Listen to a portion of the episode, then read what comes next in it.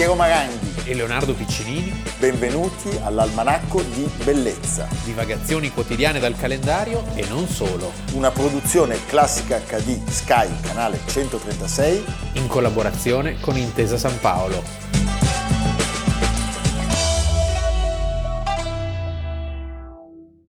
Almanacco di Bellezza 16 novembre, Leonardo Piccinini. Piero Maranghi. Avevamo anticipato che avreste visto anche l'opera che Paolo Conrad Berca ha regalato a Leonardo. Sì, perché... Non si dica che prendo tutto io, Beh, che poi è vero, però è meglio... anche se qui vige la legge del mare. Sì. Cioè, tutto ah, quello...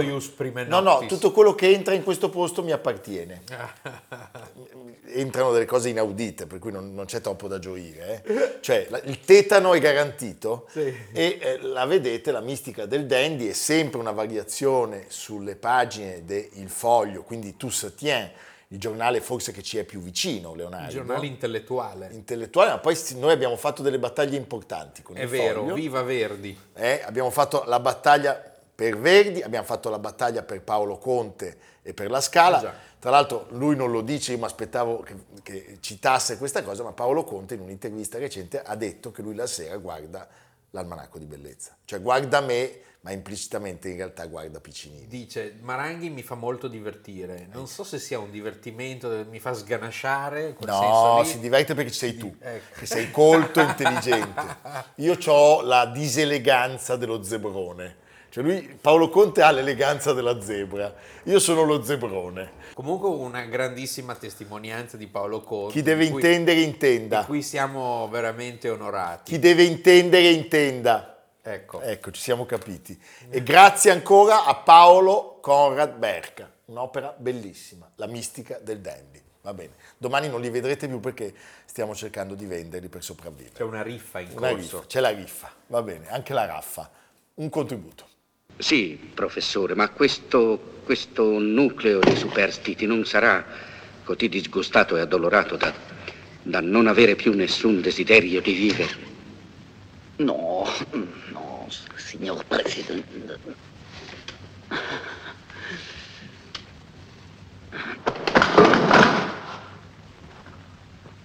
Chiede scusa. Quanti scenderanno, gli altri saranno ancora vivi, non avranno ricordi dolorosi e sentiranno solo un po' di nostalgia per quelli che saranno rimasti su, mitigata da un sentimento di sana curiosità per i loro destini. Ah!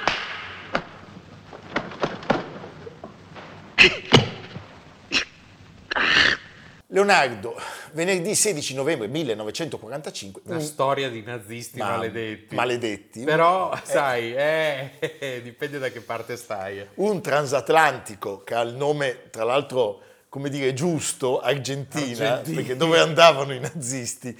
Non ci andavano solo i nazisti in Argentina. No, ci eh. andavano tutti. Ci- No, ci andavano anche quelli che scappavano dal Certo, nazismo. certo. eh. Approda a New York dopo una eh, settimana di traversata dalla Normandia, vi dovrebbe suggerire. A bordo c'erano delle birre, dei canti, delle... A bordo ci sono 88 nazisti che Sì. però fanno anche gli scienziati, sono tutti tedeschi e vanno a raggiungere di prim'ordine. di prim'ordine, vanno a raggiungere i primi sette esperti di missili, tra cui quel Werner von Braun, Sì. di cui abbiamo lungamente eh, parlato. Guardate Abbiamo, la foto, è abbastanza inquietante, Mamma sorrisone. Abbiamo dedicato un almanacco anche a lui nel quadro della cosiddetta operazione Paperclip, cioè è un massiccio programma di reclutamento dei cervelli al- a- alla faccia di, come dire, di quello che avevano combinato. Prima che se li prendessero... I sovietici. Eh, quindi bisognava... No, e poi anche i sovietici ne prenderanno. Ne prendono ma arrivano dopo, arrivano prendono, dopo. eh, prendono la seconda. Beh, perché, perché? Per molto semplice, perché i nazisti avevano più voglia di arrendersi agli americani che ai sovietici e quindi i sovietici insomma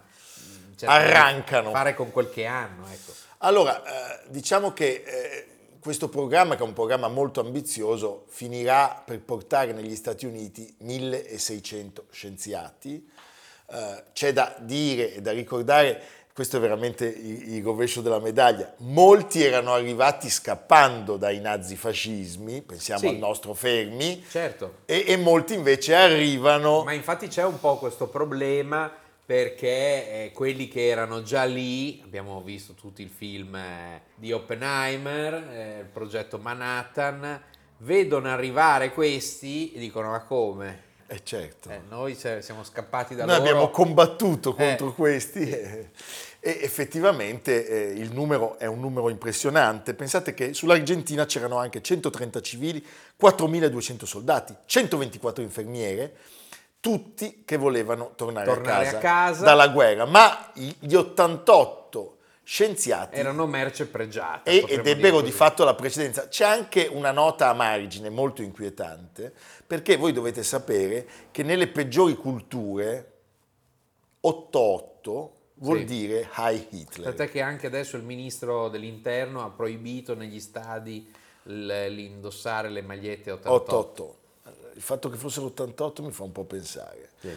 Allora, eh, i primi vengono reclutati in maniera molto brusca, eh, alcuni si vedono recapitare dalla polizia militare alleata un messaggio semplice semplice, prepari una valigia perché domani si parte. Sì, beh, li- diciamo, non li hanno trattati proprio coi guanti, li hanno trattati in maniera un po' brusca perché comunque erano, erano prigionieri di guerra. Sì, diciamo che ci furono anche Era molti... meglio quello della prigionia o della condanna E poi, a so- Norimberga. e poi bravissimo, e poi soprattutto sappiamo che il terrore dei sovietici spinse molti di loro all'autoreclutamento, cioè si candidarono per andare a servire gli Stati Uniti E gli Stati Uniti a loro volta non andarono troppo per il sottile a fare ricerche su quello che avevano fatto negli anni, diciamo, dal 33 in poi. e poi vedremo, vi citeremo come dire alcuni caini che facevano parte di questo Sì. gruppo. Allora, paperclip, Perché paperclip? dalle graffette agganciate ai fascicoli per segnalare le figure meritevoli eh, di attenzione, quindi Sì. è, un, è un- è un nome che ha un'origine molto semplice.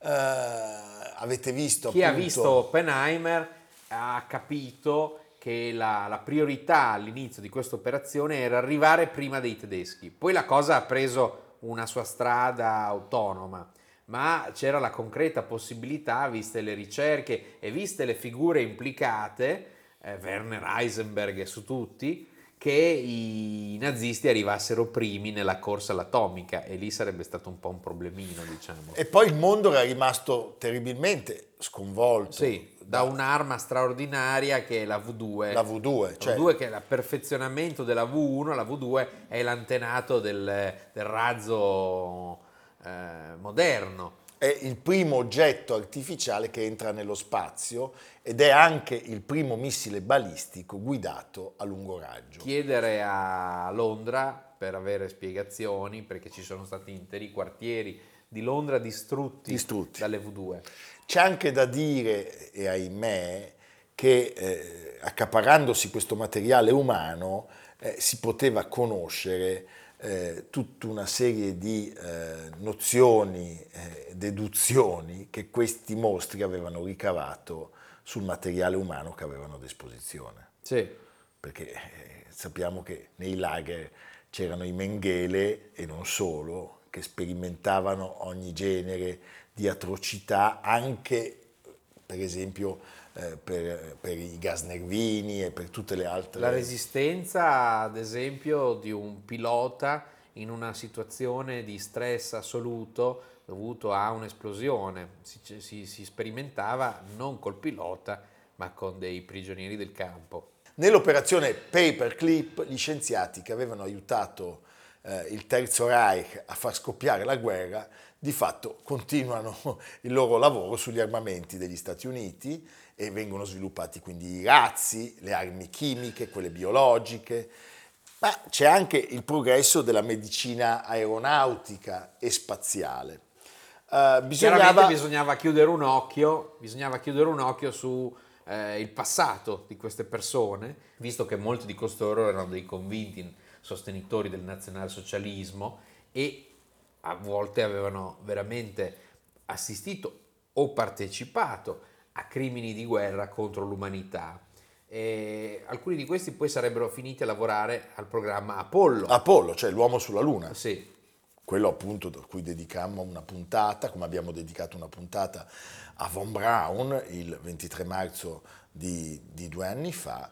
Allora, i nomi che non si possono non citare sono solo alcuni, c'è l'ingegner Siegfried Kneimeyer, che era il cocco di Hermann Göring. Kurt Debus, primo direttore del Kennedy Space Center della NASA, era un SS della prima ora. Eh, Tessera nazista presa nel 1931, quindi sì. due anni prima la, la- Alta fedeltà. Alta fedeltà, alta fedeltà e poi Konrad Schaffer che faceva esperimenti a Dachau o il dottor Kurt Blome, esperto in guerra batteriologica, uno che era finito, pensate, alla sbarra a Norimberga nel famoso processo dei dottori con l'accusa di aver praticato l'eutanasia e condotto ricerche sugli esseri umani. Venne assolto, sembra, con una spintina degli alleati, perché bisognava portarlo appunto di là dall'oceano. Sì, anche perché gli scienziati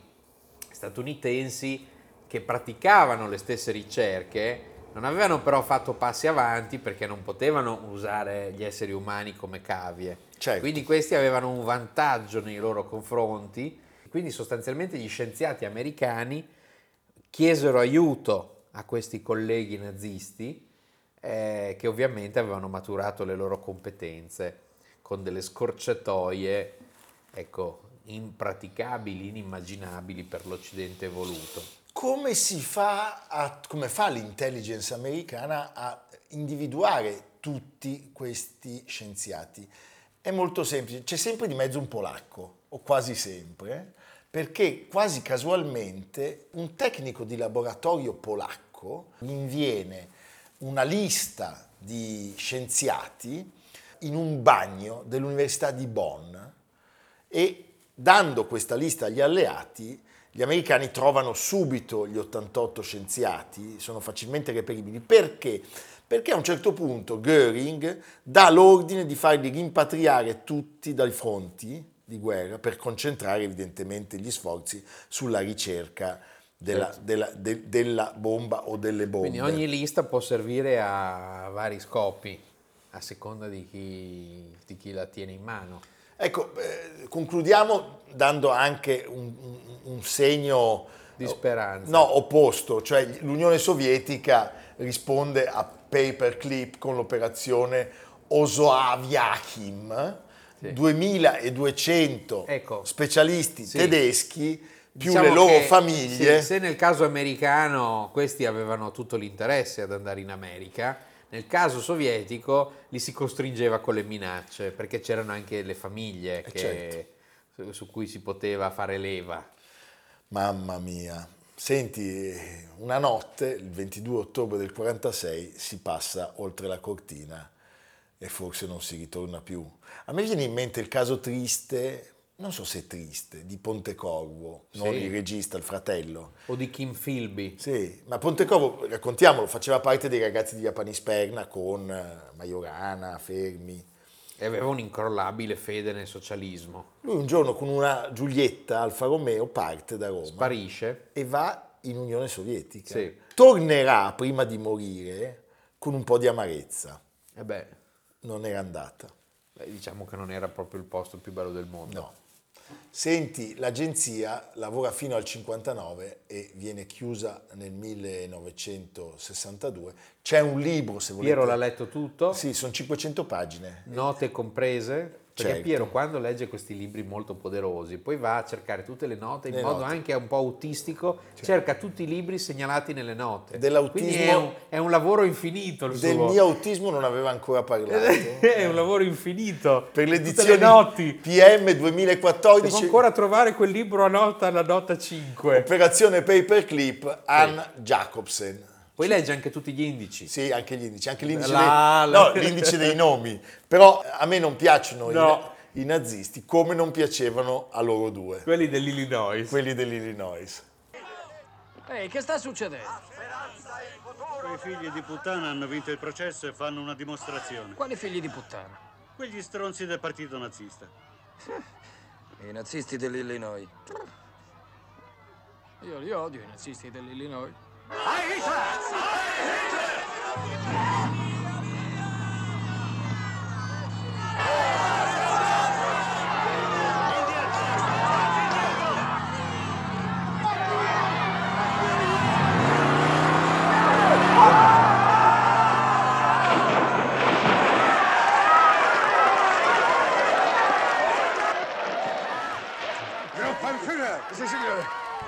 Gruppenführer! Sì, signore! Prendi il numero di targa di quella macchina! Sì, signore! Dobbiamo eliminarlo, quel figlio di puttana!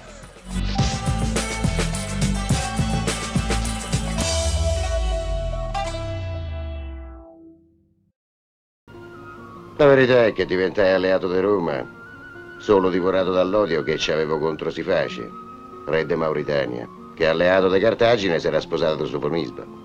Scipione e io sbaragliammo Sifaci. La notte stessa della battaglia acchiappai Sofonisba che scappava e me la sposai sul campo seminato dei cadaveri. Che notte, fio.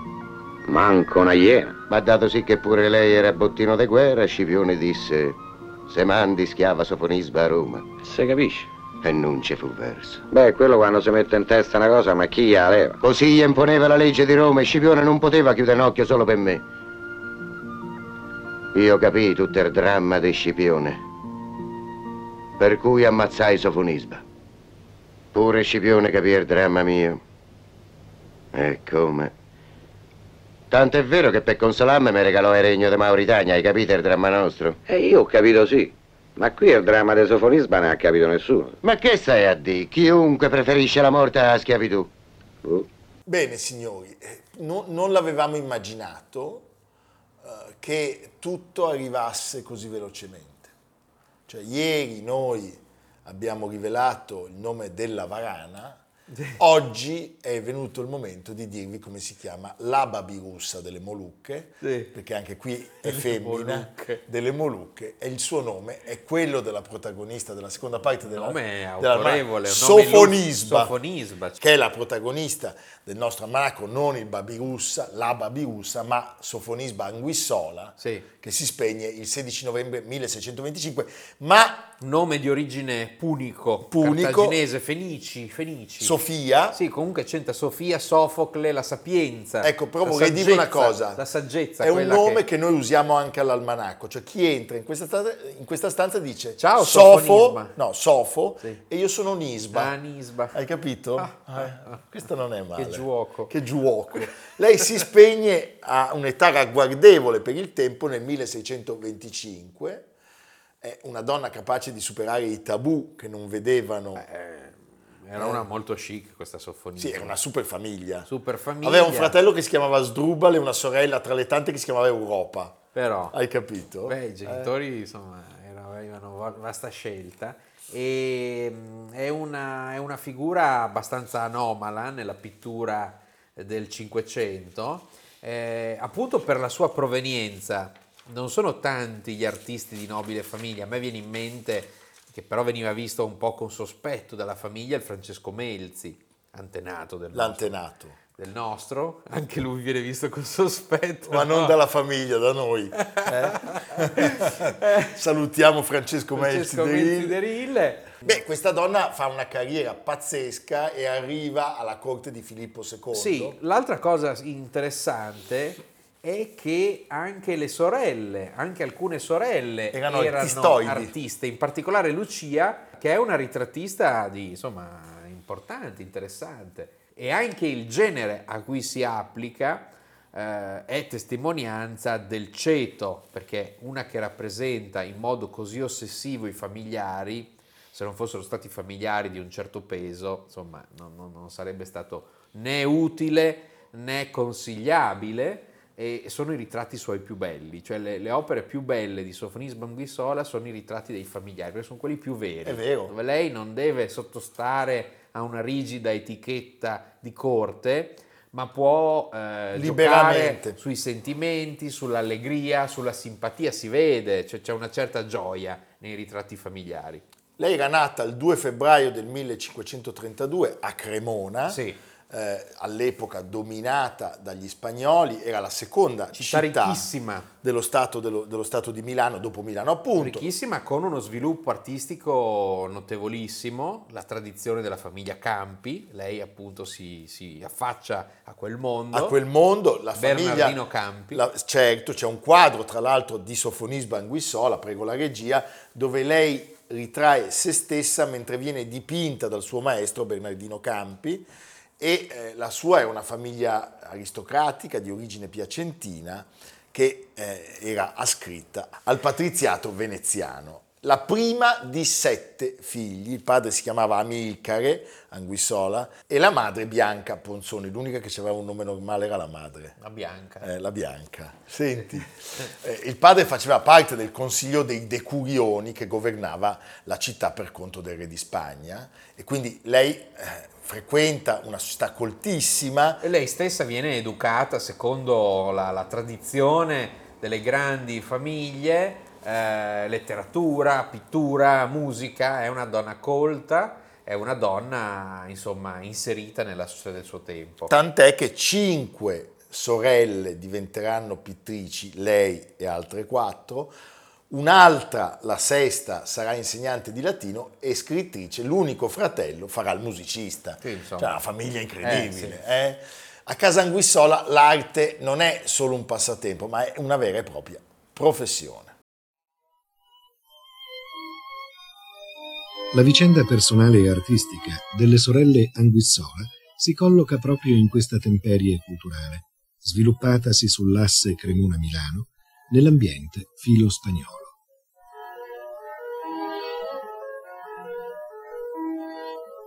La famiglia Anguissola abitò a Cremona in una dimora decorosa, ma sprovvista di lusso e ostentazione, ben diversa dai palazzi dei potenti cittadini.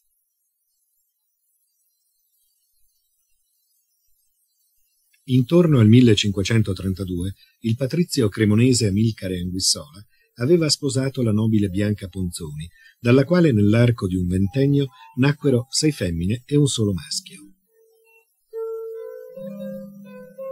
La presenza di tante figlie da educare e da provvedere di dote costituiva un grave problema economico per il padre Amilcare. Le sorelle furono avviate all'esercizio della letteratura, della pittura e della musica, come suggerito dagli umanisti più illuminati del tempo.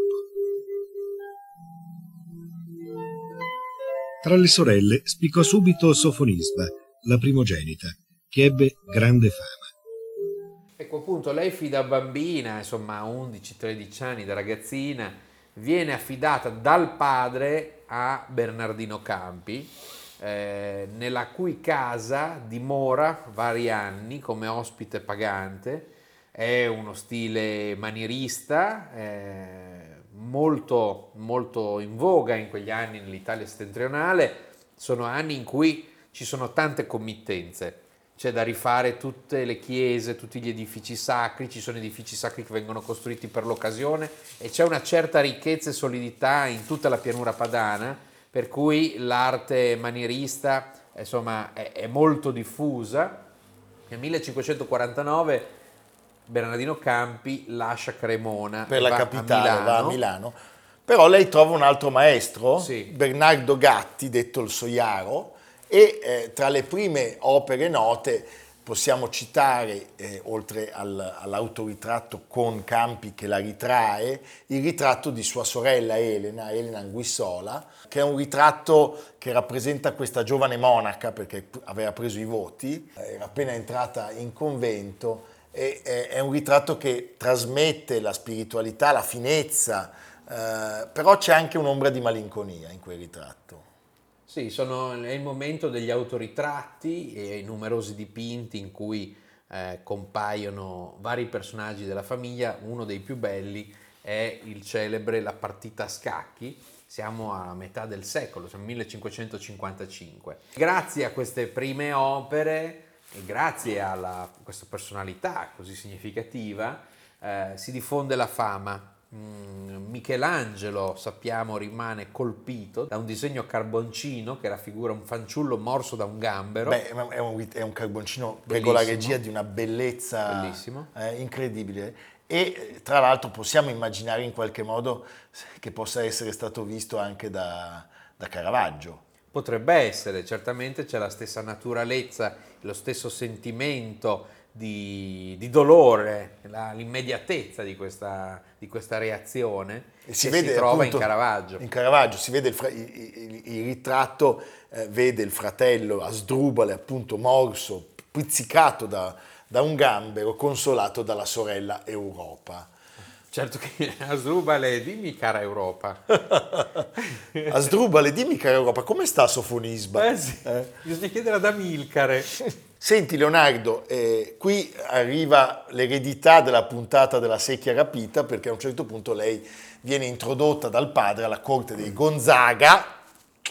Ieri abbiamo parlato di Luigi I, fondatore, qui siamo tre secoli dopo al terzo duca e lei ritrae Margherita che era appunto la figlia del terzo duca Gonzaga. È un momento in cui tutti sono imparentati con tutti, per cui passano ciclicamente dei personaggi che vanno ritratti ed è una grande occasione Eh beh, eh, passare in una di queste cose. Elena d'Austria, poi si va dagli Este a Ferrara, ci sono i Farnese, insomma la- incomincia a trovare una committenza stupenda. Non è per forza il momento più bello della storia dell'arte, No. di quelle corti, ma c'è una ricchezza che si percepisce, che si tocca con mano in tutti gli ambiti, da, da quello delle arti cosiddette maggiori a, appunto agli interni, alle arti applicate, le armature. Quindi è un momento per un ritrattista molto interessante perché lo sfarzo è a tutti i livelli.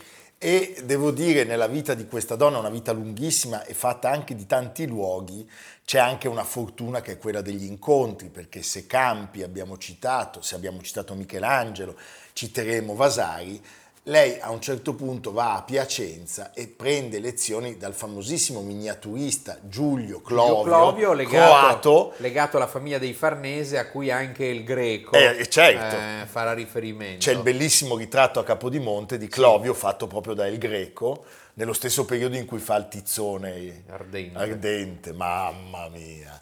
Lei in quel momento invece realizza un famosissimo ritratto, quello del giovane Massimiliano II stampa, con lo sfondo verde. Sì. È un ritratto bellissimo del marchese di Soncino, che è, è lì raffigurato all'età di nove anni, con i simboli del suo rango e il cane dormiente. È un dipinto che di grande eh, immediatezza perché diciamo il, il- il bambino è un po' smarrito, quindi c'è immediatamente diciamo, un rapporto con l'osservatore dell'opera che si cala nei panni di questo povero bambino, cioè povero, di questo bambino povero no, illustre ma non, non- non allegro. Non allego, eh? E abbiamo citato Vasari, lui la citerà nelle vite, sarà un grande estimatore della sua arte e addirittura soggiornerà a casa Anguissola nel 1568. Allora, che cosa, che cosa succede? A un certo punto si accorgono di lei in Spagna, Filippo II la chiama a corte e eh, diventa lei l'insegnante di pittura, qua si entra un po' in, in ambito 7 dicembre eh, Don Carlo, Don Carlo, perché lei diventa eh, la- la- la- l'istitutrice, eh, la maestra di pittura della, della futura sposa Elisabetta di Valois, che è appunto figlia del re di Francia Enrico II. Ecco, bisogna dire che certamente Sofonisba è una donna molto consapevole del suo rango, della bravura acquisita, di quello che è. Ne fanno fede i numerosi autoritratti. Cioè il fatto che Tantissimi, lei certo. sceglie non per costrizione, Se ma per, ma per voglia di fare questo mestiere, eh, avrebbe potuto fare tutto quello che voleva, ma sceglie la pittura, che è un'arte certamente non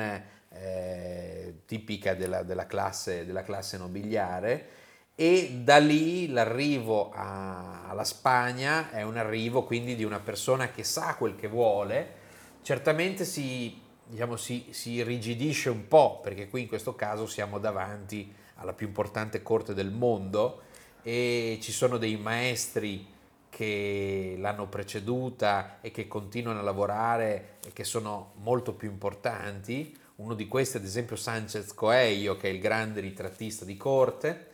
Alla corte di Spagna lei esegue i ritratti di tutta la famiglia reale. Ricordiamolo, grazie a lei abbiamo dedicato una puntata anche a questo tema. eh, sappiamo che il Don Carlo, eroe di Verdi e di Schiller, in realtà era piccolo, malinconico e malaticcio, un po' deforme. Poverino. eh? E, però quelli sono anni molto molto importanti.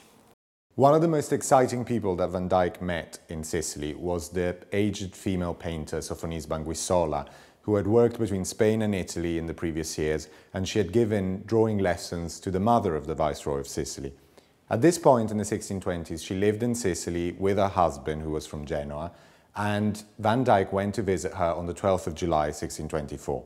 He traveled with a sketchbook in which he drew what he was seeing around Italy and in Palermo. And there is a wonderful drawing in the sketchbook of the old Sophonisba sitting in a chair, surrounded by notes that Van Dyck took, telling us what the old painter was telling him in terms of tips on how to portray people and how to paint.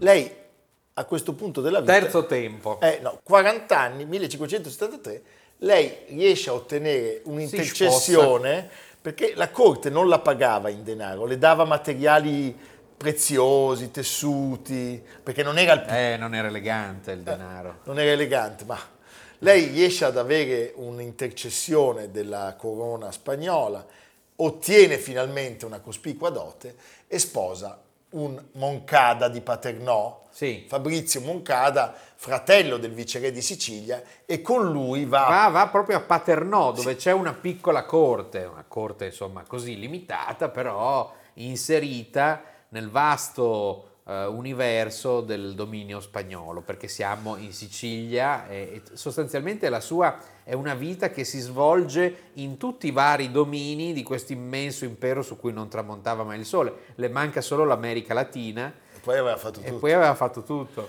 La Madonna dell'Itria è una, una- una testimonianza, è l'unica opera di questo tipo che viene conservata nell'atrio della chiesa del monastero delle Benedettine. A Paternò. A Paternò è una, è un- è una Madonna... russa- chissà se la russa l'ha mai vista. Sì, con Ligresti. Sì, Eh. Sindona.